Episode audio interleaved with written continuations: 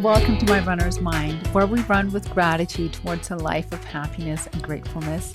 I'm your host, Stine Turgeon, and I believe that as runners, we're uniquely positioned to choose gratitude over negativity. Running itself is so badass, and each run offers multiple opportunities to turn a potentially negative thought or feeling into a positive one. Tune in as I'll share behind the scenes of what goes into my 12-week program, My Runner's Mind, which is mindset and spiritual coaching for women runners who know that they're ready to shift away from the shoulds and oughts in their running routine and replace them with want and desire to live a happier and more balanced life. Are you ready? Let's go! Hi friends, runners. Maybe you're dreaming about becoming a runner. Maybe you ask yourself if you're really a runner. Either way, welcome to episode 63.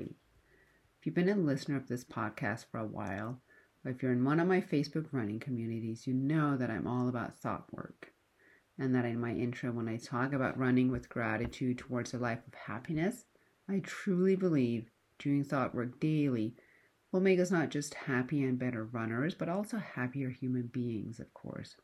So on the show today, I want to share what I believe to be two powerful questions to ask yourself when you notice you're about to run away from a thought or situation. What I mean by that is, I feel there's a real tendency towards using running in one of two ways that I think are unhealthy. Unhealthy because they keep you stuck in a pattern and limit your potential results. You may recognize yourself in one or both of these scenarios.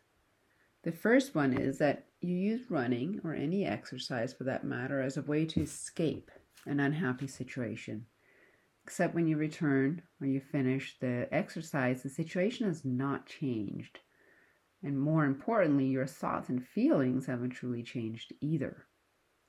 They've just been ignored for the time being. The second scenario is that running makes you unhappy with yourself, and you get stuck in a negative cycle of criticizing yourself and your performance. And then the runner's high is a distant memory from what seems like another era.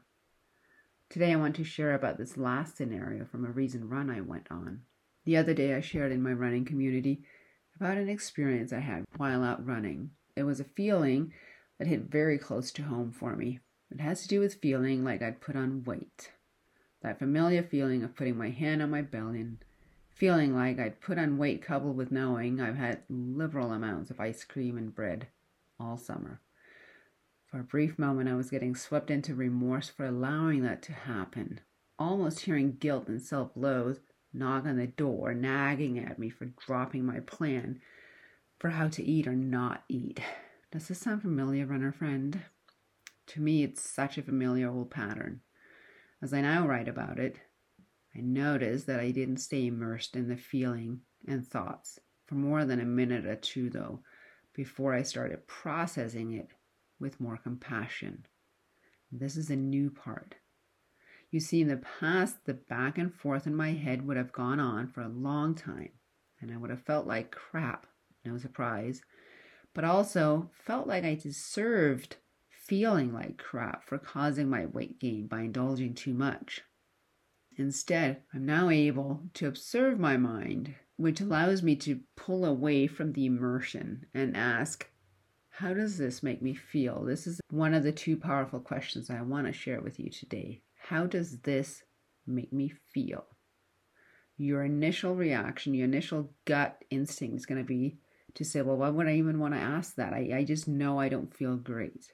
But humor me. Just ask yourself, how does this make me feel? And if you're new to this kind of work, you might have to hang in there for a little bit while your brain processes this. Now, once I identified the feeling, which for me was remorse, I could then ask the next powerful question, which was, what do I make this mean? So the two questions are, how does this make me feel?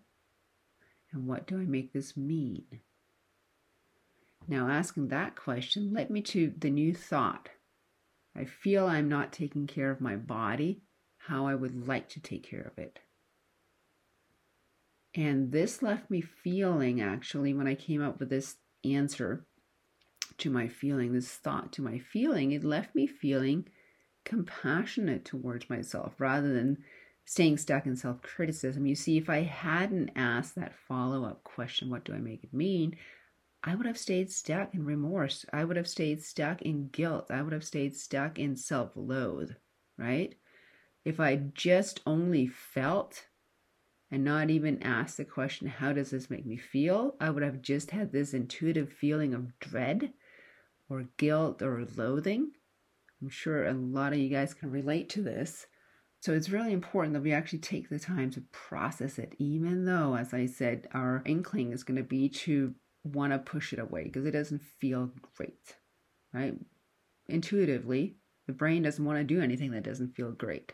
We can push ourselves through maybe hill repeats or speed workouts or whatnot. We can force ourselves through these physical endeavors, I think. But sometimes when it comes to these more mental things, we just intuitively just kind of push them away, shun them, right? Because it just doesn't feel great. And why would we want to hang out in a space that doesn't feel great?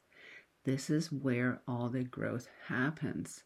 Not only that, it's where awareness around ourselves start to build.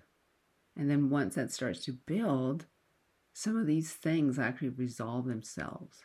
So there's a real light at the end of the tunnel, I'm telling you. As I mentioned, asking myself these two questions, how does it make me feel and what do I make it mean, left me feeling compassionate, right? I didn't stay stuck in self-criticism as I would typically have done. So obviously, it doesn't physically change what happened that day, but it opened up a different relationship with myself. One where I can show myself compassion. And the more I do this, it also alters the future trajectory of my thoughts, right? Because I start reprogramming my brain in how it patterns itself when something like this happens, right? It's very, very empowering and it's transforming. So don't miss out on the opportunity to ask yourself these questions.